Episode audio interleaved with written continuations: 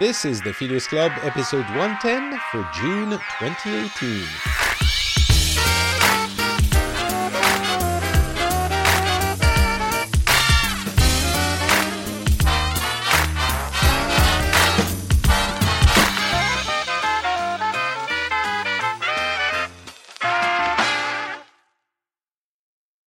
Everyone, and welcome back to the Phileas Club. This is a show where we cover the news from the past month with a, well, it's not really the news from the past month. We go over the world, really, and try to get you opinions and views on the news that have been big in each local country we're going to be talking about.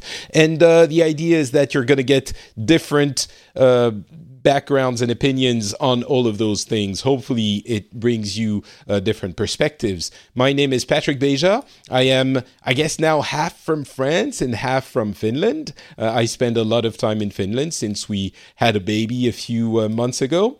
And uh, I am joined by three wonderful people uh, Tom Merritt from the United States of America. How's it going, Tom?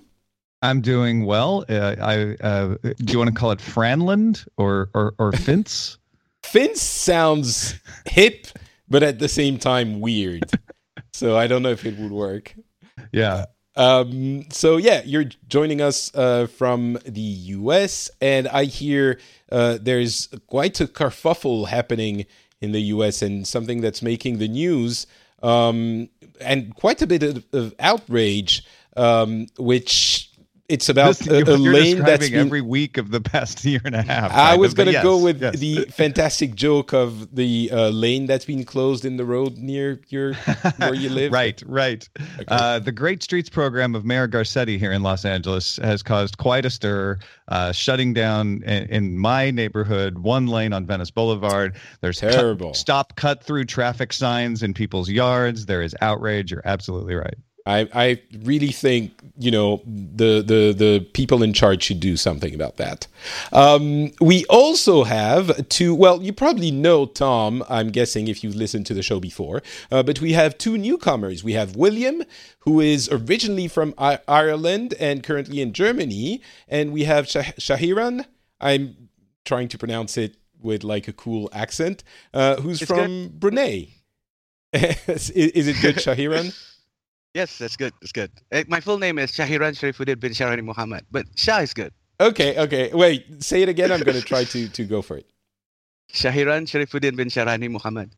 Okay, I have to get your. Uh, you you sent it to me. I'm going to try to read it I, because I All take pride in being able to pronounce uh, people's names. Even when they're a bit different. Uh, so Shahiran Sharifuddin bin Shahir bin Shahra. Damn it, bin Shahrani so close. Muhammad. He was almost there. almost there, almost there. Bin Shahrani. Imagine having to write that down on like three multiple forms, right? You know, my hand gets really tight. So this is your official name. You actually have to write all of this when you want to Yes. do any any official business. Handy. Yes. Uh, so as we mentioned, you're from uh, Brunei, and uh, we'll give you a couple of minutes to tell us about you in, in just a moment. But also, as I did mention, we have William William Campbell from uh, from Germany slash Ireland. Uh, you're currently in Germany, and you are the host of the Challenging Opinions podcast, which it, you describe as constructive, which is much better than the way we tried to describe it earlier before we started the show. Um, it can be it can be confrontational sometimes, but I do try to be constructive, and I think it's important to talk to people who you disagree with. There's there's too many people stuck in their own silo. brother, this is exactly what we've been trying to do on this show. Hopefully, we succeed. Uh, but yeah, so thanks for being on, everyone. Um, so, as I said, you probably know Tom already, so I'm just going to push him aside for a second and give a couple of minutes to William and Shahiran to tell us about themselves. Um, so, can you tell us a few words about uh, who you are and where you're coming from so the audience knows a little bit about you? Uh, let's start with William. Oh, um, God, I have to. I, I, feel like I'm the new kid in the class at school again. Um, Please get I up in front from, of the of the class. I'm, and uh... I, am from Dublin in Ireland. Um, I have worked at various jobs, mostly entrepreneurial types. But for the past couple of years, I've been mostly. I still have my house in Dublin, but I've been mostly living in Berlin, in Germany, because sometimes it's just, um, I don't know, good to get away. It's an exciting place to live. Um, and I probably have too much of an interest in politics and current affairs, and that comes out in the podcast. I try to talk to a different person every week. I generally keep that up, and I probably go to try to talk more to the people I disagree with, and that can be either alt right bloggers or um, maybe conservative radio talk show hosts, not always uh, on the right. I would talk to other people as well, and try to not get into the situation where you have everybody agreeing with each other. So you respectfully, politely, but push back against people's opinions and ask them the hard questions. Yeah, I think listeners of this show, uh, hopefully, if I do my job well, will be familiar with the the concept. Um, yes. So thanks for yeah. okay, Tom Tom agrees. Thank you. I have Tom's seal of approval. um, and uh, so thank you for joining us. And Shahiran, what about you? Can you tell us a few words about yourself? Hello? Um, oh. oh. I had, oh, hello? Yes, oh. yes. Um, yeah. yeah. It's just, you had, know, it's very far away. So. yeah, I had something prepared, but I forgot. Okay. I was going to say. I'll start with like, uh, oh, um, um, I'm I work in the government in Brunei. I used to work for the government in Brunei. Um, I work as a health promotion officer, and then we used to do like um, health programs, national health programs for the whole country. Um, and that's, that, about it, I suppose. Um, yeah. I, I, how old are yeah, you again? Oh, I'm 38. Thank you very much. and you you spent a few years in uh, in the West as well. Just for people who don't know uh, what Brunei yes. is, uh, it's basically a small uh, nation in uh, uh, in um, the southeastern Asia, and it's a relatively small country, right? It's like five hundred thousand inhabitants, the population we used to own the whole Borneo, and that's why we Borneo actually got its name from Brunei. The early European explorers, the whole island of Brunei was at the whole island of Borneo was just Brunei at the time. But of course, the British happened, and that's how we ended up. yeah, people from Ireland would agree. they know they know the feeling. All right, cool. Well, thank you, everyone, uh, and uh, that's it. We we're done. Thank you for joining. No, I'm kidding. Uh, Tom, so in all seriousness, what the hell is happening in your country? Um, just that simple question. Yes, it, it's just it, it, should take you about a couple of minutes to explain, and really uh, everyone explain. will be happy. And uh, so, I mean, obviously, I think we have to talk about the the the illegal immigrant issue, and specifically about the uh, children separation. I don't know that anyone needs explaining about the issue, but maybe they do. Um, so, can you take us through that whole scandal that has been going on for the past few weeks? Sure, and and and and remember, I I don't claim to be an expert uh, in these matters, uh, but it it has been well covered, and one of the things that's trickiest about covering anything in the United States or discussing anything in the United States right now is there's a rather mundane and normal reality underpinning a ridiculous uh, and overblown rhetoric, which sometimes makes it hard to tell well, how much worse is it than it has been before? And the reason I say that is separating children from families in, in immigration related detention uh, is not new. It was it was done under the Bush administration. It was done under the Obama administration. And immigration lawyers in the United States were fighting the Obama administration under sort of uh, you know obscurity it was not a covered issue because it was done at a much smaller scale and in much fewer instances there was a great thread on twitter from an immigration lawyer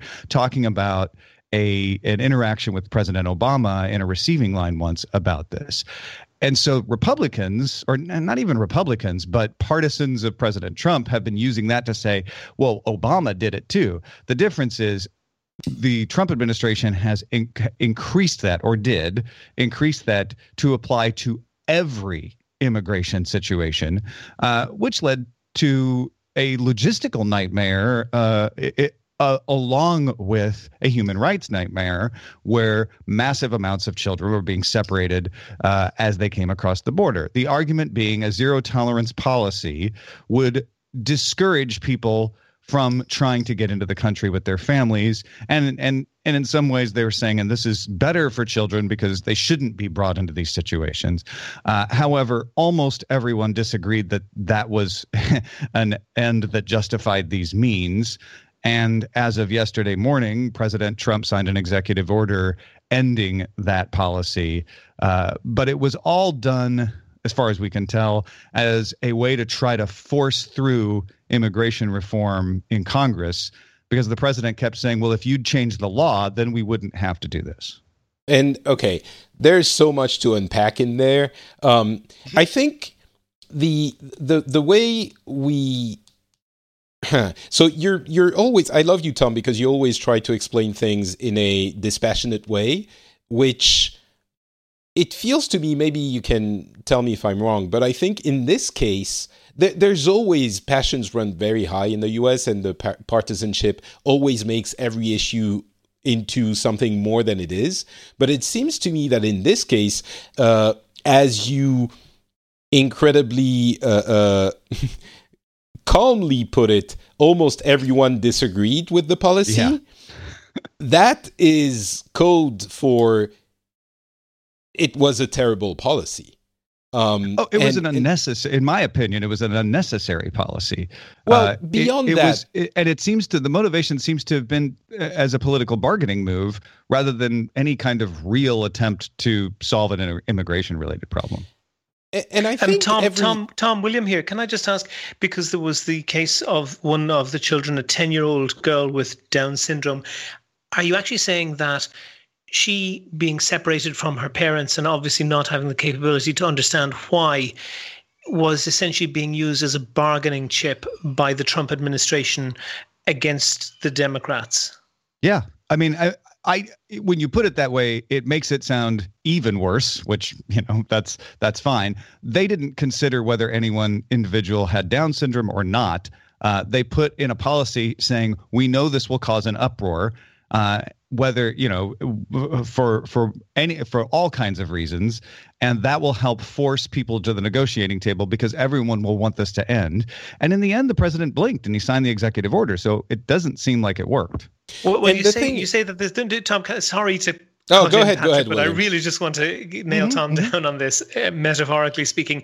There were, uh, you know, I don't really believe that President Trump thinks so far ahead to the end of his sentence very often. It seems a little bit of a stretch to think that he had gamed out this entire thing in advance. And if he had, he did that incredibly badly it really does seem, and I will search for the article while I let you answer, it really does seem that this was a policy that was pushed by one of his staffers who uh, essentially wanted to create a, this crisis permanently as a deterrent, a deterrent against yeah. uh, as as a deterrent mm-hmm. and essentially yeah. using children not only against the democrats but also using them against uh, their own parents for example Oh, certainly. Yeah. No, and I mentioned that. They, the, this was also seen as a way to deter immigrants from coming in because hey look what will happen to your children. Uh, as with anything you know there isn't a answer to why something happens. Uh, there's probably a staffer that says hey this let's let's push this deterrent factor. And somebody says yeah that'll cause an uproar. And someone says but that's okay because that'll help us push the bargaining table. So but yes you are absolutely right. uh, you know you're you're describing it very matter of factly which i i appreciate 99.9% of the fact. I think here we're kind of doing this situation as a service by by describing it so uh, uh, you know neutrally because the act of deciding to push this because the big difference is that it became a zero tolerance policy. I think everyone right. understands that sometimes you do need to separate the children from their parents for various reasons, sometimes well, but, legal. But and, also, under the Obama administration, they were doing it in in camps. There, it wasn't just sometimes. It was this particular type of immigrant is go, we're going to do that to. And there was, I think, a camp in Missouri uh, that where children were were were separated, but it was small. Right, uh, right. This this this ex- expanded it drastically. For what length of period? And, and well, it's it's lasted for it's been happening for a long time. I mean, even in Europe, we have cases. No, no but how, where, how long would children be separated from their parents? Uh, I, I don't know the answer to that. It, it, was it was the same as, as it was described by the immigration lawyer I was reading. It was it was equivalent to what's being done now, just mm. at a much smaller scale. And and to your point about neutrality, uh, Patrick, I do get myself into the position of realizing that everyone else is yelling, and so I feel like, well, there's plenty of outrage. I I don't see any shortage of that. So to try to wrap my head around it, I I try to approach it the way I'm approaching it. But but yes, uh, it, it was unconscionable to to do this at this scale. I think it's unconscionable to do it at all. I don't think President Obama was right to do it. I don't think President Bush was right to do it. I absolutely do not think that President Trump was right to do it.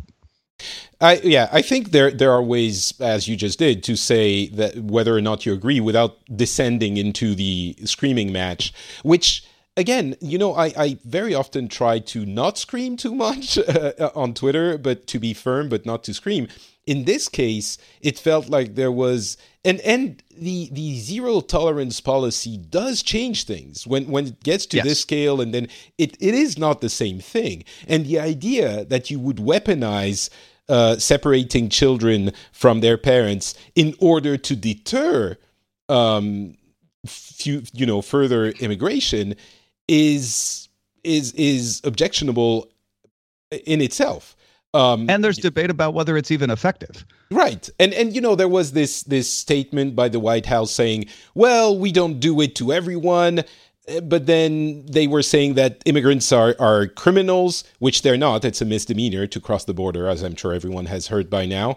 Um, and they're criminals, so basically they give up their right to not have this done to them. So they were contradicting themselves in the same sentence almost. And then they were saying, but if you have documentation proving that you're uh, related to the person you're traveling with, then you don't get separated. Then that means that as a deterrent, which is admittedly what they were doing, you just need the people to have a passport and then it's fine. So it's the deterrent isn't to not come, it's just to come without, uh, with your passport or with whatever documentation is needed.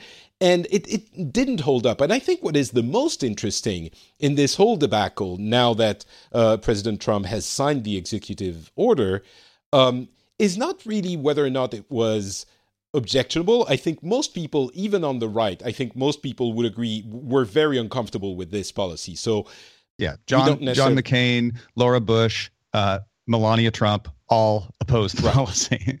and, and I think even people in in like the public, the regular people, I'm sure very mm-hmm. few of them. Only the diehards were uh, uh, thought, yeah, let's use this, and because it's it's cruelty. It's it's seriously cruel to do it as a deterrent. But I think the most interesting thing is to go back and and listen or even list the people who were defending the policy and defending the administration deciding this policy without fail, which you can point to Fox News, but even people on Fox News were were kind of uh, uh, ambivalent about this. Eh, some of them, but I think it's a sign that if some people were defending this policy strongly, as some were, it's really a sign that they either honestly believe that this cruelty was necessary or that they are, you know, I don't want to say they just don't have beliefs in anything. They're just defending the president and his administration for the sake of he could do anything and it would be defended by them. Is what yeah. I mean. And and and that's always true of of the you know the base for any candidate. Well, I uh, think uh, whatever they do will be defended. This well, is well, different, Tom, because me, this is on, clearly. I'm getting to the different. Right, right. you didn't let me get to that, but. uh, but there are issues like this that will whittle that base down. And in fact, I, I think what people don't realize is you you will have folks out there who were defending this because they're like, you know what, this is this is my president, and so I'm going to defend him. In the back of their mind, doubting it. And when he signed that executive order, probably it probably weakened his position with those people because mm. we we tend to make the rhetorical mistake of identifying what people say with what they believe and that doesn't always match up and what causes surprise election results is people continuing out of inertia to say what they've been saying but change their beliefs and not say that out loud very few political issues have that effect. This is the kind that can, I think. Right. Uh, where some people who even still were out there saying, oh, but come on, this is, you know, we have an immigration problem and you got to get tough. Probably, I'm going to guess it weakened some of their belief because you see these images and you see what's happening and you say, you know, in the back of your mind, well, I don't want to say this out loud because I'm loyal but really is this is this good mm. i'm not sure yeah. how much of an effect that has but i think it does have an effect uh, probably to an extent and i think the the issue the immigration issue is very real um, for many many countries but it kind of dips into this does something we've been talking about on this show how far do you go like it does everything justify does the end justify the means in every case and yes, you do have an immigration problem. I was joke, well, not joking, but uh, commenting on uh-huh. Twitter that if something, you know, if the idea is to deter uh, immigration, then why stop at separating children, which is clearly cruel, and I think everyone would agree. Just separating them in with the intent of doing that, just you know, shooting them would be more deterring. or obviously, I'm joking. I right. mean, obviously, I'm joking, but this is when you reach a level that can be described by most people as cruel. I don't think it's you know this uh, as ridiculous as it would be otherwise. Sorry, Shah, you, you're You've, I think you've been trying to intervene, but your internet is not cooperating. But I'm curious to hear what you guys thought about this, if you heard about it at all. Hello. Yes, we're hearing you. Shah, can you hear us? I guess you can't hear us. Damn it. Patrick, Patrick if I might come in there, uh, this is William. Um, the uh, I found the article that I was uh, referring to earlier. Mm. Stephen Miller is the man's name. He is a speechwriter for Trump. He is not somebody who gets his name in the paper as often as other members of Trump's team. That's possibly deliberate. Um, but the uh, uh, Atlantic, which is where I'm reading from this from, is getting uh, this uh, quoting the New York Times, and it said that Miller had a key play, a key part to play in the behind-the-scenes role in advancing the new border policy. And this is the quote: "No nation can have." The policy that whole classes of people are immune from immigration law or enforcement, he said during an interview in his West Wing office uh, this past week. It was a simple decision by the administration to have zero po- tolerance policy for illegal entry, period. The message is that no one is exempt from immigration law. Privately, Mr. Miller argued that bringing back z- zero tolerance would be a potent tool in a severely limited arsenal of strategies for stopping migrants from flooding across the border. And in April, after the border numbers reached their zenith, Mr. Miller was instrumental in Mr. Trump's decision to ratchet up the zero tolerance policy that's pretty clear that that was not an Obama policy that was continuing. This was a new policy. And it's also very clear, and the BBC are reporting, and just their headline pediatric and child trauma experts are sounding the alarm that separating migrant children from their parents at the US border can cause serious physical and psychological damage. Yeah. Um, I think th- that's that's very little short of bribing parents with the threat of child abuse against their children. Yeah, no, I agree. I think this is this is a, a good description of why um, of why basically absolute absolutism is mm-hmm. never a good idea. When you go zero tolerance or everything is white or black, then you get into situations. Well, this one especially where Anyway, Shah, are you are you back? Can you can you hear us? Damn it! It seems he's having internet issues. I, uh, that's too bad.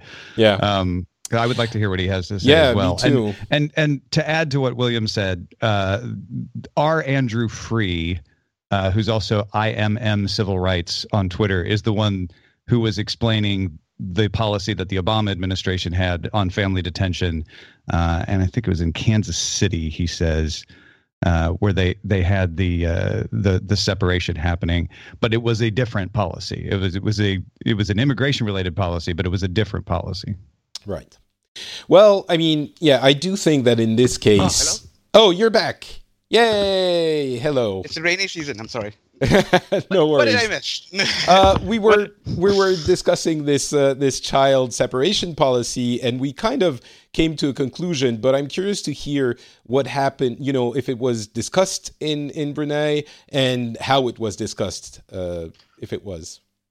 Well, um, I think we talked about. Maybe we'll come to it later. I forgot to say that um, my present situation that we were going to talk about, but um, I've been pretty isolated the past year or so, so I haven't been talking to many people.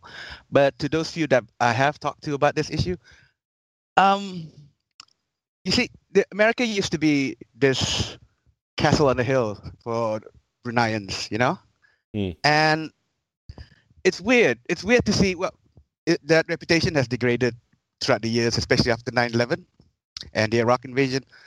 But this was something we didn't, we couldn't see America doing. It, it was a, I, a lot of people saw. Well, not the very few people I talked to said it was a little bit too far, uh, a line too far, and they were saying, um, well, and I was thinking, um, if America do it, what's going to stop other more um, Less reputable. less Yeah. reputable regimes from Mm. uh, doing the same because we have the Rohingya crisis here Mm. closer to home that in Bangladesh and then what's going to stop them Burma from well not Burma now it's called Myanmar Myanmar from separating children from families to to act as a deterrent they're not going to look at whether it works or not they're just Mm. going to see well the Americans did it why can't we I, I think this is a very good point that I should have made earlier myself. The the way it affects America's image. You know, I also tweeted uh, earlier in the week that for all its good and bad, America was our leader. You know, yeah, there was shady things happening in the US and you know the CIA was doing things outside of the country. And it's not like the, the country was perfect but it was our and still is our leader in the west. Whether we like it or not that's the way it was and and to an extent is. But this kind of shit affects that. We don't you know you don't want to you're not just not you know you're not just not looking up to the country. You're actually kind of a little bit disgusted. You look away. And I think this is a continuing trend which has taken a, a very steep downslope with this latest issue, um, which honestly, I think every American should be concerned about. Um, it, it- and it's not just about oh we don't want to pay for everyone's defense you know that's not just that's just not what it's about it's about who you are as a country. You know, America is portraying itself as, you know, we love superhero movies. I'm going to speak for myself. I love superhero movies. In superhero movies, this is the ideal you're you're trying to emulate. You know, it's like the the gods and the champions and the stories we tell each other. You try to save the people, right? You you have you stand for something. And when you witness things like this, it it damages your image and it's not about oh but this is fantasy this is the real world it, it goes you know fantasy has its claws into the real world as well or its roots or its whatever you want to call it um, so this does affect that and looking at it from the outside we're like we're i think we're all shaking our heads thinking what has happened to you it's it's almost can I add to that, Patrick? yeah sure go ahead Yeah, I- um, it is possibly some, you know, defenders of the current regime in the United States might say, hang on a second, you're holding us to a higher standard. And that's true, we are. But the real response to that is, you know, what standard do you want to be held to? Do you want to be compared to m- murderous, undemocratic regimes? Is that the standard that you're setting for yourself? Mm. And the, I, think, uh, the, yeah. I, I, will tell you what the the defenders of the Trump administration usually say on these kinds of, of, of things, and I don't pretend to speak for them, but uh, what they usually say is, "We don't care. We don't care what the rest of the world thinks about us. We're America first.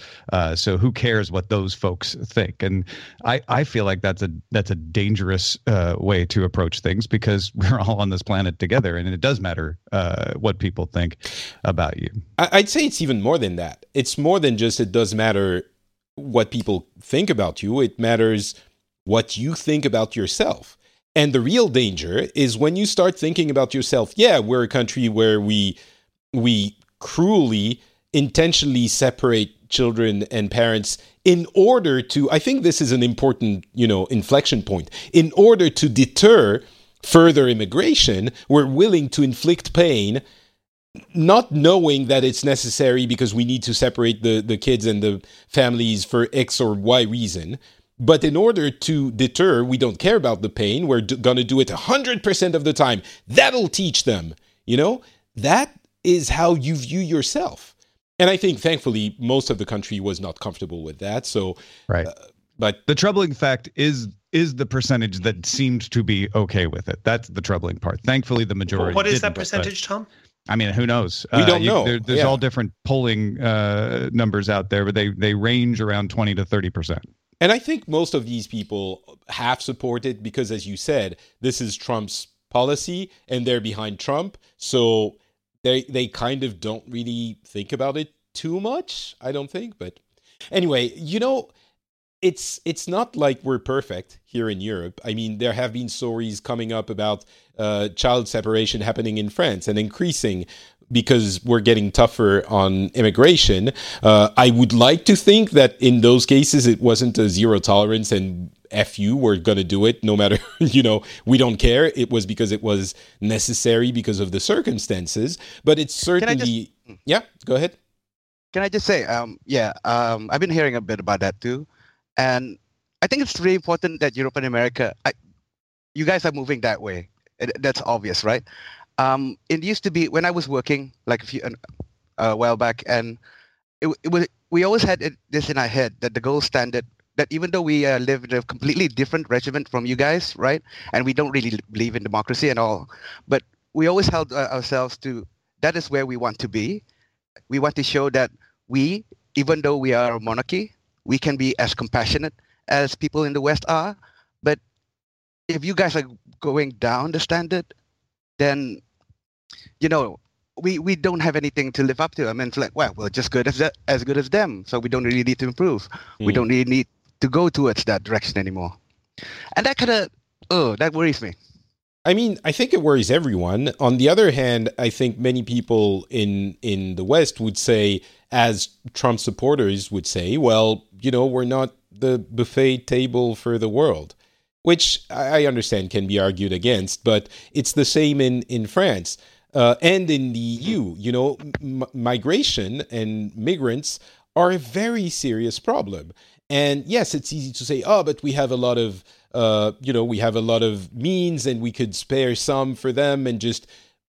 Uh, it's it's true. On the other hand, that this is not a, a long term solution, and as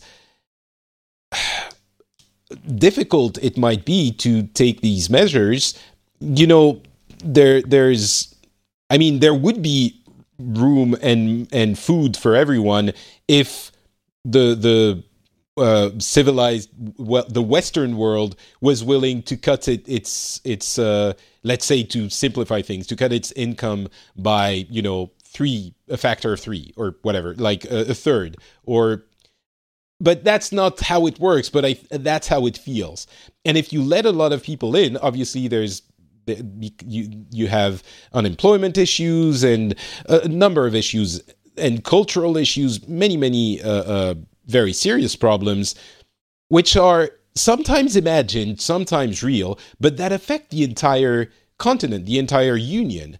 Um, and that has been a, a, a problem in France, in Germany, when Merkel said that she was going to be compassionate and welcome many, many migrants uh, in in Germany. Now she's seeing the blowback on this, and we're having a lot. You know, the movement that got Trump in uh, the president's seat is happening maybe a little bit more modestly in every country in Europe. There is really uh, today's situation is the the the combat, the fight is between uh, I, I would say unionists or open people, and I don't mm-hmm. mean that as a uh, positive uh, characterization. I really try to use it as a neutral, saying, "Yeah, come in and let's work together, and let's work with other countries, and let's be open."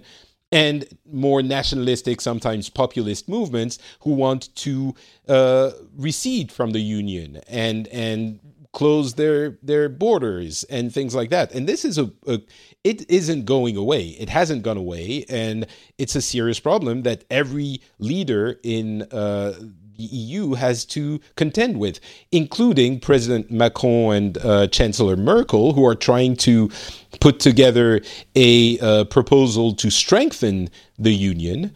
Um, and and that has that has been a, my basically it's my topic uh, as a whole. Um, they are trying to hold it together, and I don't know if it's going to work. Not sure. Um, Patrick, Patrick, that was an interesting exposition. Can I come back on a couple of points on oh, it? Oh, please do, please do. Okay. Um, first Please of all, challenge my opinions. Will I will. I will do that absolutely. first of all, I think that one one of the most important things here is that the story that a country tells itself is important, and that's why I think it's particularly toxic for whatever Trump supporters, to the extent that they do, whatever Trump supporters say, we don't care what somebody thinks about us. Everybody cares what people think about them because it forms part of what they think about themselves. And if you look back to the foundation of the United States, you see uh, um, the constitutional uh, constitutional principles that have spread around the world, and half the world is is ruled by a largely democratic government or other at the moment. And the United States talked about uh, freedom of expression and uh, various other liberties. But if you look at the time that that happened, they had slavery, they had other countless human rights uh, infringements, particularly against Native Americans. But the fact that they were telling themselves a story that at the time wasn't true made it become ever more true. And that's mm. very important. And the fact exactly. that you have somebody coming in uh, uh, saying, we don't care about our reputation. We don't care about what anybody else thinks about us, and we don't care essentially about anything other than uh, achieving our very short term goal. That is destructive of the nation. To be frank, but it doesn't make it I untrue. say again? It, it, doesn't make it untrue. I think they don't care. I think they. They, it, it may well be, but that is a nihilistic position, and it and this way le- uh, leads to chaos. I there agree, no, and that's why I'm. Nothing, uh, in, I, there, you know, there's nothing positive in that direction. Uh, but also, your characterization of uh, immigration, there are a whole range of issues there. And the first thing I would say is that whether if you're dealing, for example, with the war in Syria, it is blindingly obvious that whatever the solution is to the humanitarian crisis in, in Syria, it's not evacuating the entire population of Syria into uh, Europe or any other third country. The solution to the war in Syria lies in Syria. But there are complex things that happen with discussions over immigration that often have very, very little and sometimes nothing at all to do with immigration itself. And that's what I think was going on here uh, this week with the uh, with the child separation debacle, as you correctly called it. I think that the uh, Corey Lewandowski's and the the Stephen Millers and Donald Trump truly didn't care about that. They didn't care one way or the other because what they were doing was signaling to their base. And that was essentially what they what they wanted to do. They wanted to send a signal, and I think they grossly miscalculated that signal. I think that their base will not have appreciated that, and it will have weakened them amongst uh, swing voters, for example. Yeah. Um, but the, the I mean, this is where, for example, lying is absolutely corrosive. All politicians can be mendacious from time to time, but in fact, Trump aside, typically politicians make go to extraordinary lengths not to actually tell a lie, and they do that for a reason because they know how politically important it is. So the fact that we now have a politician who is happy to lie and lie profusely and lie getting caught all the time and not care, that is a very bad signal. Well, I think uh, most people would wait, agree. Wait, wait. I, am just not sure the his follow, followers would agree. Uh, yeah, Shah, go ahead. Wait, Trump lies? no, no, no. It's it's his opponent's fault when he lies. Yes. Yes. Topic news. Um, really. so, getting back to Europe, um, I mean that I, I pretty much covered it, but I'm I'm curious if you guys heard about it in the U.S. or in Brunei. Um, our own um, struggles with immigration, and even more importantly, how it affects uh, the union and the different countries where populism is rising uh, without stop. It seems. Yeah, I did uh, follow the the Italian situation where um, uh, Prime Minister Rivera uh, is it Rivera uh, in Spain, uh, who had just taken over from Rajoy, uh, stepped forward and, and resolved the situation for the moment. but obviously, Italy is is going to be thorny to deal with for a while. And I look at Europe and and I realize Europe has a real migrant crisis. Mm. Uh, because of Syria, because of Libya, in a way that the U.S. doesn't. Uh, the United States has a little bit of, of, a halo effect from those situations, uh, but largely immig- illegal immigration or unauthorized immigration to the U.S. has been falling. Uh, it started to rise a little bit again in 2015 and 2016, but mostly from Asia, not necessarily too much from sub-Saharan A- Africa or the Middle East and North Africa. Uh, in fact, according to the Pew Center, 1992 uh, it was three percent from Middle East, North Africa, and six percent in 2012. So it's a rise, but it's not a huge rise. Whereas in Europe, I mean, the the direct cause of the unease. Uh, and the direct ability for for movements like Five Star to take advantage of that unease is those those crises crises. I disagree. Yeah. Uh, go ahead, William. Um, I think well, I used to live in Italy a long time ago, but I live there. And um, the Five Star Movement, the genesis of that movement has little or nothing to do with immigration.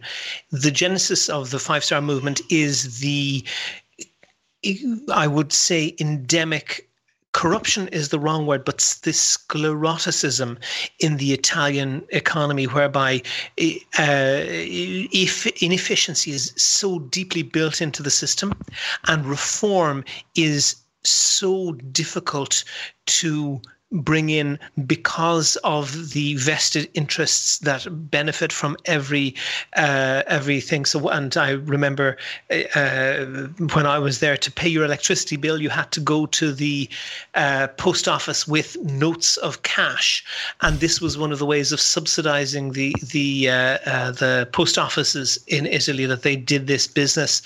Um, the Italian economy is really the sick man of Europe in, in terms of the G7 economies, it has there are some dynamic areas of the economy, but they are being brought down by very expensive and very low quality uh, government uh, services. Also, within the private sector, there are some areas that have very poor levels of competition, which mean that you get bad service. And but, but I think anyone this is... who doesn't have connections in Italy you have a lot of intelligent, well educated people who don't have connections, who can't get any job. Mm.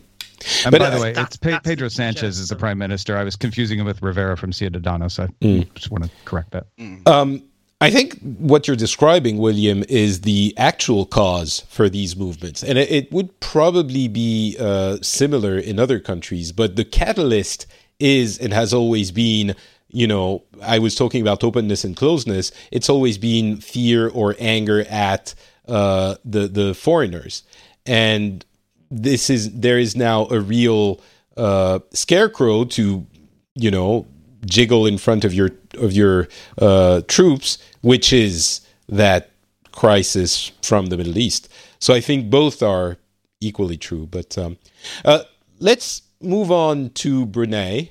Um, yeah. So sorry, I was just what? No oh, worries. Okay. uh, if there's anything you want to add to that, you know, second migrants uh, crisis issue affecting Europe, please do, and then let us know about what's been happening in your neck of the woods. Uh, well, not really. Like I, I think uh, in Europe, it's a different class of. Uh, it's a little bit different from America in that the immigrants coming in are mostly seem to be Muslim, and they stick out a little lot more than maybe Latinos in America because culturally, even though Americans think that um, Latinos and whites don't really have that much in common. But like from the outside, when I look in, it's to me there are more similarities than there are differences. Whereas there's a clear alien factor in having somebody from another civilization coming into your country. Oh, that's and, interesting. So you when you look at it because you are maybe civ- civilization civilizationally so different from the, the western countries you're thinking well you know mexicans and americans they're kind of the same. Ah, they're, they're the same. They're all yeah. paler, you know, that kind of thing. I see. But um, yeah, when I was in, when I went to the UK, I myself found myself fitting in quite well. But that's because Brunei just got independence from the UK in 1984, mm. and my teachers were mostly English still, hangovers, and then they were. I found myself fitting in quite well. I could speak English quite well and all that, and I wasn't a really good Muslim, so I didn't pray in front of anyone. you know, so people were, oh, sure, you know, it's one of us. Yeah. And also, I was in Ireland as opposed to England, and I think Irish people are a lot more welcoming than the English. I hope that's the name. Yeah, I, am sure you're gonna. You're you're. Uh, the English are very self-loathing. I'm sure they're as well. They do. Yeah. Um. All right. So tell us about maybe we can talk about your situation. That that could be oh, interesting. Yeah. We didn't we didn't really talk about it, but you are in a kind of a difficult situation. We're joking around, but uh, things aren't super uh, oh, cool for you right now. Not great. You know, um, last year I made a post on Facebook, and it landed me in a bit of legal trouble, in which I got charged with sedition. Um, it was a post about um, I was critical of the new halal licensing. So, in that, all new businesses in Brunei are asked to do to have a new halal license and with its own sets of um, regulations and stuff. And I think I, I, I, talked to you privately about this, uh, Patrick, mm-hmm. and I wasn't really in my right frame, frame of mind at that point. Um, it, it um, two years leading up to that point, I was on a downward slide anyway. Um, and I've had a history of mental health issues. Not that that's in my responsibility or anything, but like um, I just want people to understand that that wasn't really the normal thing I would do. Is but, it so? What did you do? Like how how critical was this Facebook post? Oh, it was very critical. basically, basically it was well if you took away the f bombs and uh, obvious insults, I it was actually quite a re- well aside from that, it's quite reasonable critic of the law itself. Um, and I didn't mean to put it on to private uh, to to public. I meant to put it onto only people who follow me could see it. You know. Mm. Uh, but uh, I, I don't know what happened there. But then again, uh, I went to sleep on Sunday when I woke up on Monday, it was viral, and I was shocked and I deleted it and everything. Mm. Um, I thought it was the way that I said it because people have said things like this before in a very nice way and all that. I think it's the way that I said it was very explosive. That's why it was shared so quickly in such a short uh, bit of time. Also, my position as a government officer—you'd rarely get government officers exploding like that, you know, and Mm. for good reason. Um, So And the post goes viral. Um, you're basically criticizing a new law that's coming in with a lot of uh, cursing. Um, Mhm. The someone in the government sees it. What do they charge you with, and what is the uh, the the penalty you're you're you can incur? I thought, well, um, when I went to the, uh, when the police called me and took my statement, and I went to court. All so that time, wait a second, I- just so people understand. Uh, I think it's really interesting to see how things happen uh, over there. Mhm. When did the police? So you thought, "Oh crap, my thing's gone viral. I delete it." Um, were you afraid that it would land you into trouble at that point? I thought it would be letting me in trouble at work. Mm. I didn't think it would go that far Okay, at first. so and it, yeah. so when do the do the police call you? it was the day after. Um, Oh, I went to work on Monday, and um, uh, uh, um, when I went into work, I was called into a disciplinary hearing, and I thought that was the end of it.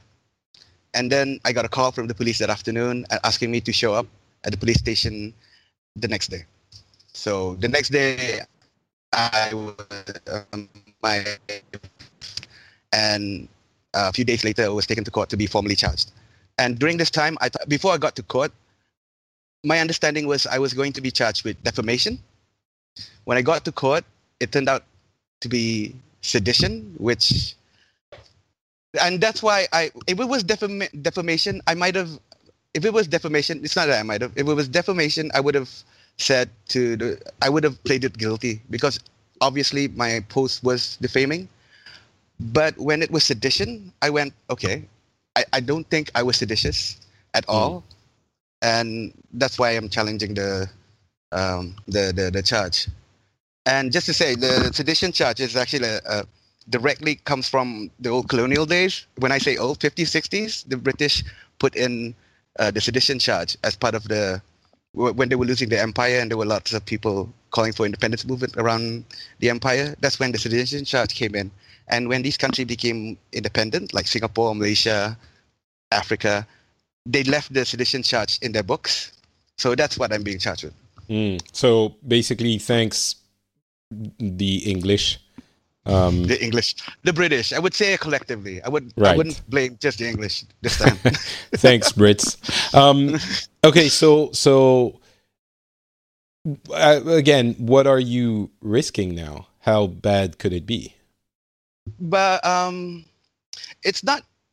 If you hear about it, it's not. It might not be too bad because the maximum sentence is two years in prison, and uh, I think it's five thousand years. Uh, five thousand years. My God, no, five thousand and uh, five thousand dollar fine, and five thousand Bruneian dollars is roughly equivalent to the five thousand Australian dollars. Hmm. That doesn't sound like much, but since this is such a small country, which is only five hundred thousand of us, and that would that already has an effect on my life um, I would never probably get a a job ever again. You know, um, it'll, I already get like you know people. I already get the feeling that I'm being ostracized by the rest of society already.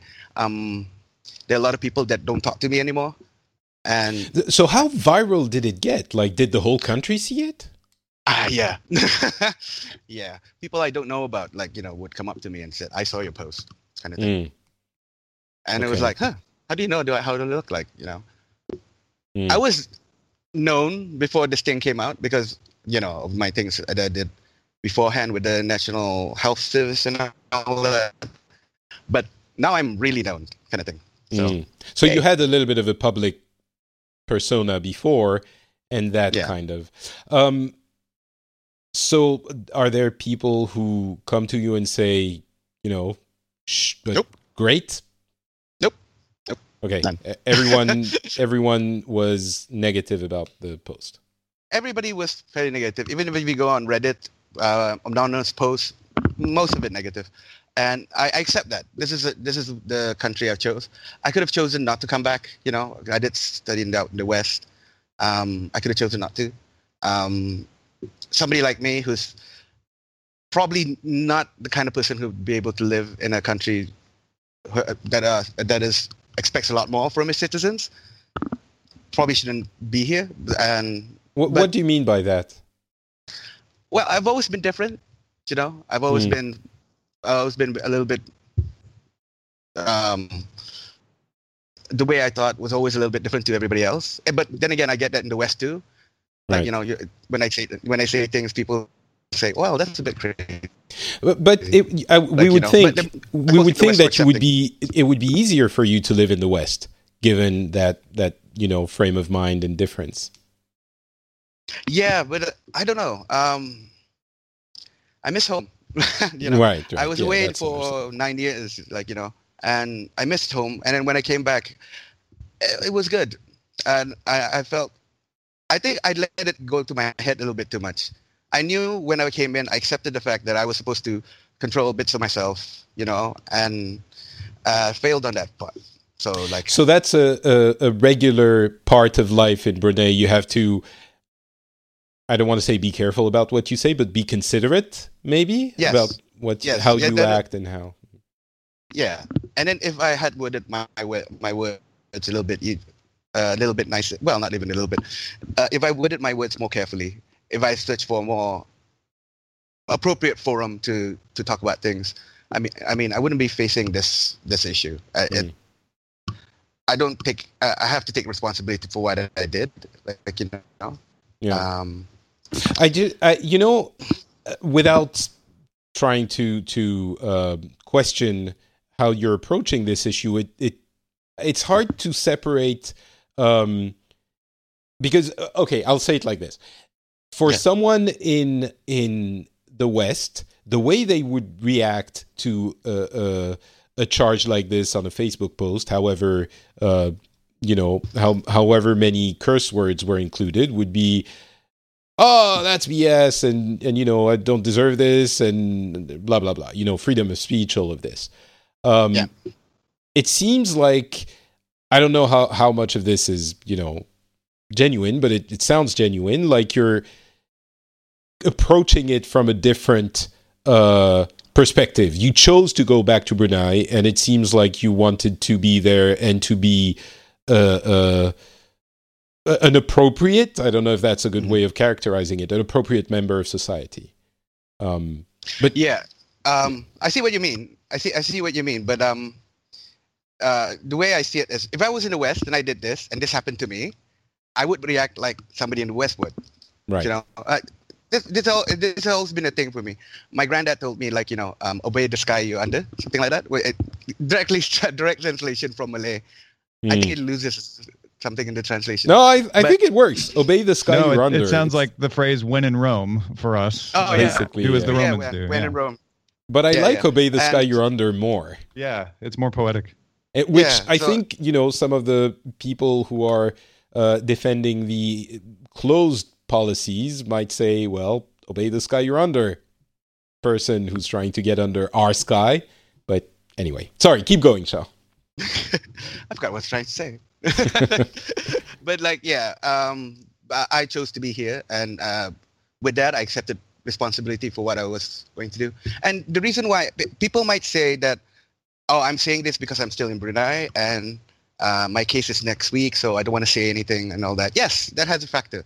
I I am choosing my words very carefully because my case is ongoing. On the other hand, I do believe, and I still believe in the system that we have, and I don't believe that Brunei would ever become or should be a real democracy. I think we should stay here at the constitutional monarchy system and maybe tweak it a little bit here and a little bit there mm. because the monarchy is Brunei and the Brunei isn't the monarchy. If we didn't have the monarchy, we would be part of Malaysia by now, and then that sense of identity would be lost. Mm. You know, so it, it was the, the, only reason Brunei exists is because the monarchy chose not to join, and, and that, that's the only reason for our prosperity. Because if we would join Malaysia, we'd be just we would have to live at Malaysia's standard of living and all that, and I would never So- have the opportunity. What's the to go standard to the of living in What's the standard of living in in Brunei? It's quite high. I, I'd, I'd say it's European standards. Okay. Um, I would say that, uh, well, yeah, European standards. Um, even though our GDP per capita is not as high as those in Europe, because we're much closer to Asia, and all our products come from the rest of Asia, it's much easier and cheaper here. Okay. So okay. It's a combination of oil and being close to Asia. I see. I see. Um, all right. I think we're running a little bit long, so if it's okay, yeah. th- this this will be our uh, our Brunei story. Um, Oh no. oh, you wanted? Okay, story. go ahead, and, and then we'll go to William. Go ahead. Oh, sorry. Uh, it'll take a few minutes. So, like, um, the biggest thing that about Brunei in the last month is the, the Eid celebration. Right. Yeah. So that's the end of Ramadan, end of the fasting month, and I, I, I don't know if you know, but in order the the month of Ramadan is a little different for Muslims. At the beginning of Ramadan, you are supposed to look for uh, do a sighting for the uh, for the new moon, and if you don't see it, then the next day is not the first day of Ramadan; it's the day after. Okay. And that's the same thing for the end of Ramadan. So for the past four or five years, it's always been that we did not see the new moon for the sighting. So everybody was expecting, all right, you know, we have an extra day, just like last year, you know, kind of thing. And then suddenly, 7:30 at night, just everybody, it was announced the mo- new moon was sighted, and everybody panicked because they didn't like, you know, just imagine like Christmas coming a day earlier, and you don't have any of your presents, like you know. And I couldn't get to the my shop. The shop is just five minutes from my house, right? There was a huge traffic jam. Like you know, I could. It was easier for me to just walk to the shop. It was just madness, total madness. But Well- that's it. okay no that's a funny one that's a funny one and and i think it it explains very well that you should be prepared and not necessarily expect things like that but um, Exactly. Exactly. why why you know, wouldn't people why would people expect it to be a day late because it was late last year like the it's moon always been like that, though. It's Yeah, always but- been like that. You know. I right. kind of expected as well, you know. But and, uh, you didn't prepare either so okay you're not throwing the first stone no, I didn't prepare either. I everything was horrible. It was a horrible Eid for me because I I was not prepared. My clothes were horrible. I didn't get anything. it's terrible. oh it was the Eid moon sighting not the ramadan moon sighting Yeah, it's the Eid uh, moon sighting. Okay. Um, all right. Uh, let's bring us home, William. What has been happening? So I think you're going to be talking about uh, about Ireland, not Germany. Yeah, yes, yes, yes, and perhaps not even Ah. about Ireland, more about uh, about the UK and Brexit. Although there is a saying in Ireland when when uh, England catches when England sneezes, Ireland catches a cold, and uh, I think Ireland is in danger of getting a dose of Ebola or anthrax or something, given the, uh, the given the health of the of the um, British body politic. I won't um, dwell on it long, but I would have to say I disagree with Shah. I think if you don't have democracy, you can avoid some problems, but only for a while. Um, and eh, I don't want to even go into the reasons why Brexit was voted through in the referendum in the UK two years ago. Two years ago, let's not forget that. Um, but the real issue is that um, Theresa May very foolishly called an election, thought she would get a large majority. In fact, she lost her majority entirely. And very ironically, she is now dependent on a very small party from Northern Ireland, which is a fundamentalist Christian party. Um, for, for her majority, they have 10 seats, uh, which is. Yeah, we, we talked about vastly- this uh, a few weeks this ago. is yeah. vastly more than their amount of votes would justify. But there are uh, reasons to do with the fact that Britain is not a very democratic country. That they do have ten seats. They would their vote would perhaps justify one seat in the in in the parliament. But they have ten. That that puts Theresa May over the line, which makes her prime minister. It also puts her over a barrel because her 316, I think, MPs are nothing compared to the trump card that the uh, that the DUP have. Um, and Tom might be familiar with the way that Americans, people in the US, view the Deep South as being a uh, perhaps slightly reactionary, but certainly very religious area, and we view the places in, in Northern Ireland as the Deep North of. Uh, can I say? sure. Can I say? Can I say just as I was part of Northern Ireland for nine years? Oh, we know um, it, it is slightly delicious to have British people saying, "What the hell are these people you're sending us over?" Uh, and the, the, the same party that they've been urging people in Northern Ireland to work with for the last twenty years. Um, and I was I, I spoke to one uh, British friend who, with with a look of shock on his face said, and I've heard that some of these people don't even believe in evolution. And I was able to tell him, none of them believe in evolution. none of them. They, they, they, this is the area where the, the local councils, the local authorities, where this party controls, they hire somebody to go around on Saturday night with bicycle locks to lock down the swings and the seesaws in the uh, playgrounds in the children's playgrounds and only unlock them on Monday morning in case anybody would break the Sabbath by uh, having their child swing on a swing in a playground. Um, Wait, is that re- so? So you you lived there for a little bit. Is that your experience of the place? It would seem like you were you would disagree. No, I wouldn't. I wouldn't disagree. That is okay. quite a lot of that is quite a lot of Belfast. Uh, well, West Belfast, the Boucher Road, bits of Belfast. Um, did you it, because the Catholic bits tend to not be like that. They tend to be a little bit more mm, socialist minded because of the politics they hold and, and so on and so mm-hmm. forth. And I rarely strayed out of the university area in South Belfast. Um, ah, you stayed in an elitist yes, uh, intellectual yes, stronghold. Yes, so, yes, yes. Okay, this absolutely does not describe the whole of Northern Ireland, um, but there are certainly some some areas like that, and uh, the the strange uh, electoral system that the UK have does this. There is a, Theresa May has a second difficulty because one faction of her cabinet, so all of her ministers, even though she relies on these ten DUP MPs, all of her ministers are from the Conservative Party.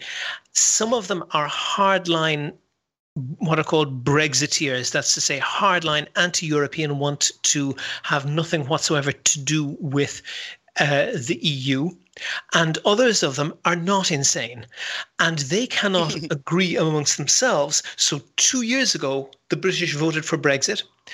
We are now in June. By October, that's to say, three or four months away, they will need to have signed off on a deal with the EU on exactly how they arrange their departure from the EU. They have not yet agreed amongst themselves what deal they're looking for. And in Ireland, we've had various politicians. One of them is uh, Phil Hogan. He's the Ireland's European Commissioner, so he's he's he's uh, part of the EU government, essentially nominated by Ireland. Another is the Taoiseach, the, the Deputy Prime Minister and the Foreign Minister, a guy called Simon Coveney. And both of them have been speaking in the past couple of days. And they've been speaking very diplomatically they haven't used any strong words, certainly not so the sort of language perhaps that Shah would have used in his uh, tweet. They've been speaking in very measured tones. So more like Tom, but, basically, a little bit more, Yes, uh, yes, yes. But the, the message is unmistakable. It is that these people are impossible to deal with. They can't even decide on what they want, let alone, uh, uh, let alone what they are willing to negotiate. And I think it, and to touch briefly on on the vote on Brexit, uh, Ireland uh, in Ireland we have referendums very very regularly. Uh, there was one just a few weeks ago, uh, and I think on average maybe there will be one or two referendums every year. Some of them are high profile, some of them are, you know, people are not so interested in. They kind of go through on the nod. But Ireland has a very high level of, um, shall I say, eh, um, uh, civil experience with mm. running referendums. There has only previously been one referendum in Britain which was 40 years ago, which was for Britain joining the EU. That's the only other. So basically, anybody voting in the Brexit referendum, eh, only a tiny minority of them were uh, were alive and of age to vote in the previous one referendum that had happened in the UK. But so what's and, happening if they don't get their act together by October? I mean, no, because I don't think no. the, the EU is going to be very keen on saying, "Oh, we can do it later." I think they're they're they want to send a message and and say, "Well, tough shit, you're out." I, I think that's actually a mistake, Patrick, and I think really? that the yeah, I think that the um the that narrative that uh, of what the that the EU want to punish Britain or the EU want to send a uh, you know send a message or the EU want to um, uh, want to make sure that nobody else follows Britain. I think that's a mistake, and that's one of the mistakes that the British are making. What the EU is essentially run by Germans, and they are highly process driven. There's a set of rules, it's written down, and come hell or high water, they follow that set of rules, uh, sometimes even to its irrational end. Mm. And every time the British come back with some sort of crazy uh, new set of uh, half proposals, the, the the they say that's not what's available within the rules.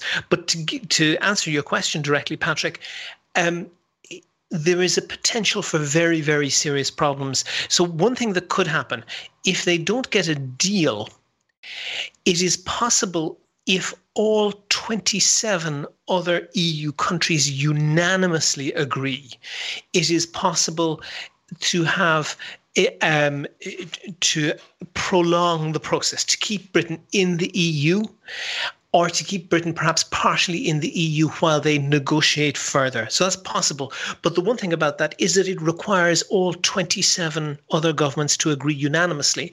And there is endless scope for one or other country to see an advantage in of course yeah. in in, in, in delaying on that or just drumming their fingers and says well we'll agree to that if we get what we want. And of course if one if, if one country does that then the temptation is for many others to do that. But let me just give you a couple of a, a couple of uh, um, difficulties that could arise. So it, the phrase is crashing out. If the EU just if Britain, if the UK just crashes out of the EU on the 29th of March next and very appropriately people wake up on Monday morning the 1st of April they will discover that there's that uh, every airline in the world that flies international flights needs to follow an agreement between the two countries that they're flying to and from. And way back in the bad old days, right, uh, if you wanted to fly from uh, have flights from France to the United States, then France and the United States had to agree a treaty between them if you wanted to fly from Belgium uh, to the United States, then the, you had to have a treaty between Belgium and the United States. The EU scrapped all of that and they created what's called open skies, and they essentially made the whole of the EU one domestic country. So any airline can fly from anywhere in Europe to anywhere. And it's not like if, the UK couldn't do it, but they haven't. And they, they don't they don't yeah. have that agreement. They could on the 1st of April next year start negotiating with all 27 different EU countries to create a deal to fly between those countries. But again, each of those countries might not be as highly motivated to add one country to their list as the UK would be and would could be expected to start looking for looking for concessions Mm, of um, course. Another another issue is what happens. Do you check things? Do you uh, um, what happens at the border. And there's one iconic factory in Sunderland in the UK. So the British motor industry in the 70s, 80s, 90s really declined enormously to the point that the most iconic car ever produced in Britain, the Mini, if you've ever seen Mr. Bean, that brand was bought by BMW and now Mini is a German car made in Germany by a German car company. But that's um, why the Brexiters want to Brexit to make the UK great again. Well, well, that's that's that's what you think. But for example, the that Nissan car company, which makes a large portion of uh, the cars sold in Britain and exports quite a lot to the UK, they import 200,000 components for every hour they operate. If they're then told that they have to get customs clearance for each one of those, the potential for chaos there, and to put it bluntly, many thousands of people in an area that voted very strongly for Brexit losing their jobs is obvious. But there, you know, you're is... operating under. I mean, now your guiding principle is logic. And I think if the past mm-hmm. two years have taught us anything, it's that logic does nothing for the people who are angry. Um, yes. So I mean, we can we can list all of the very real issues all of this will create. I don't mm-hmm. think it would make those people move an inch, and that's the no. tragedy of it all. But, no, uh, I'll tell you what will make them move: hunger and and I'm and that's literally true. I just spoke to I interviewed uh, I haven't put it up yet for my own Irish podcast um, uh, a Cambridge professor who is one of the very few academics who is pro Brexit and I sought him out because he is pro Brexit uh, and uh, he said first of all that um, the food industry in the UK would be likely to be decimated but that doesn't really matter because we won't be able to get European workers Polish and Romanian people to pick uh, various and collect various foods in the f- fields of Britain. So probably what will happen is those uh, those crops will be grown in Poland and imported, and that seems to me, in just in terms of uh, food security, not a very uh, not a very sensible way to go about things. But one of the well, I think it's a good they, illustration of the fact that the people who come here wherever here is usually don't take your job. They take the job that you yes. don't want to do, right? I mean, yes, it's a yes. it's a very common thing to say, but yeah, yeah, that's um, true. But the, we do the, have to wind things down, William. To, if I were to just finish the point, yeah. Patrick, very very quickly, that the advantage that the Brexiteers have been selling on this is that they will then be able to strike free trade agreements, which, as a member of the EU, they're not allowed to do. They'll be able to strike free trade agreements with the rest of the world. And that's true under the WTO. But one of the issues there is to sell, and you can use the example then of cars that are made in Britain. One of the issues is you can't just create a screwdriver plant. That's to say, buy all your components from China, minimally assemble them and then sell them in, in a free trade zone because these international agreements require typically that a minimum of 50% of your components come from the country where you're dis- where you are declaring your your product to come from. Right. Currently, there is not even one British car manufacturer that has so much as 25% of their components coming from their own country. So they're buying in their the large majority of their components. So not only would they not be able to produce cars potentially or not be able to produce them very easily for their home market, they wouldn't be able to export them as as British either. And that the uh, I really get the sense we are going full speed in a juggernaut towards a cliff, and I feel like Wiley Coyote, we're going to be like still running uh, for that couple of seconds after we go over the cliff. But once those hit, that seems to be a lot of problems being stored up. And that's why you're in Germany now. Um. well, that's why run away my with Irish passport. right, right. Um, uh, yeah. Yeah, go ahead, Tom. No? Oh, it wasn't me. No. Oh, it wasn't you. Okay, sorry. Um, yeah, so yeah, Brexit. Um, October, that's going to come. I can't believe it's been almost two years already. Mm-hmm. Uh, it's been more than two years. Yeah, more. My, my only worry about that is like um, the border coming back between Northern Ireland and Ireland because mm. we used to nip over the border watch a movie in the back. Like you know, the border didn't exist right, for, right. for us. We just drove on through, and then now there'll be a hard border between. There might be a hard border between Ireland and Northern Ireland, and I can't imagine Northern Ireland having a hard border with the down south. Like you know, it's well that that seems to be causing no end of trouble for for Theresa May. Is she wants to continue to honor that porous border, but also have a hard border with Europe. And hey, those are the same thing. It's very it is Schrodinger's border. They want it to yeah. exist and not exist at the same right, time. Right. you know, I still th- those issues are so profound and so deep and so have so uh, uh, momentous consequences that I still, in a corner of my mind, I think it's not going to happen somehow. There's going to be something, you know, either some again with superheroes that comes down and saves everything like tony blair in a cape i, I was going to say um, yeah, something like that. Um, or I don't know. I mean, I uh, like the the animated corpse of Winston Churchill comes back and and strikes a deal, or zombie Churchill. Zombie Churchill do, is going to. I really like that. I do like that. Zombie Churchill sounds good. Yeah. or maybe you know the the the queen takes a sword and and strikes down the evildoers, or I don't know. Um, but yeah. I guess we'll see. Wow.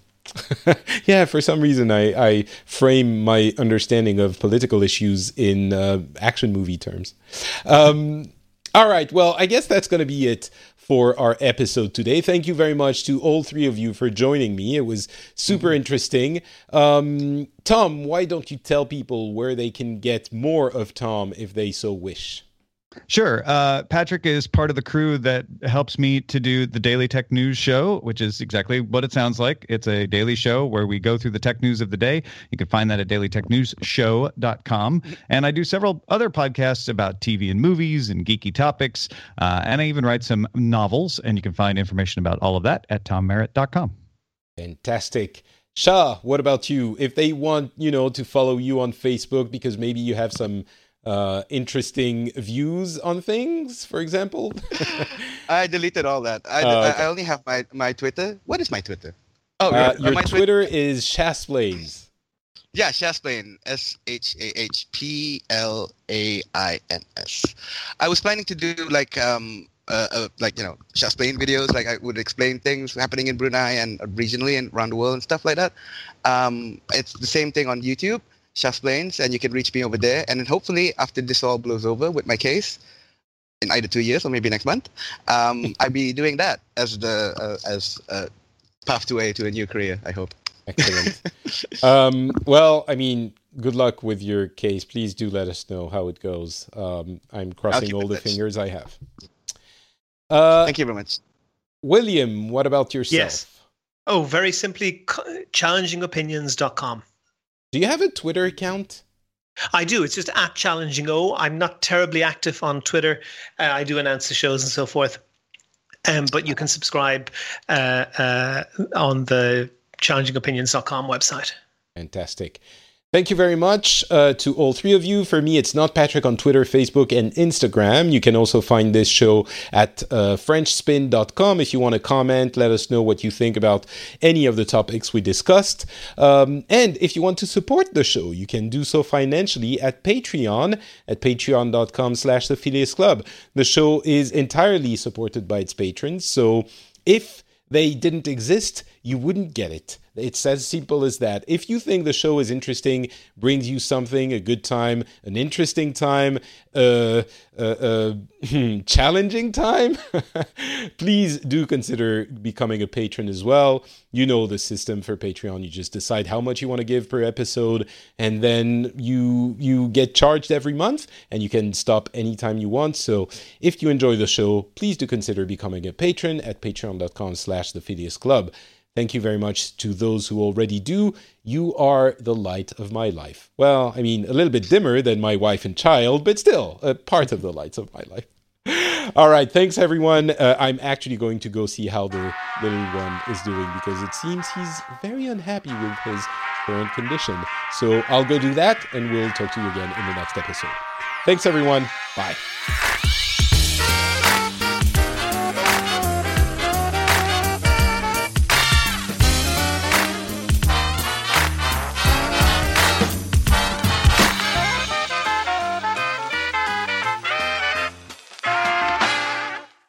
He wants to watch France Peru. oh, I didn't even mention the World Cup. I don't, you know, I don't even know what's happening there. I do not follow that at all. I have, I have no idea what's happening. I can hear my uh, my family uh, watching it right now. Like, I, I, have other things to think about. Yeah, I'm missing right. that gene. I have to say. Yeah, me too. what? You're Irish, and you I like I like that yeah, the U.S. True. person is the only one who knows what's going on in the World Cup. Yeah, exactly.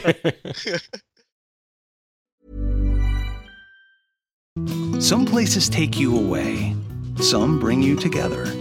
Marathon does both. Marathon is Florida's family key with something for everyone. You'll find museums and wildlife refuges, wide open beaches, miles of warm, clear water and the historic Seven Mile Bridge. For more about Marathon and the latest safety protocols, visit flakeys.com/marathon.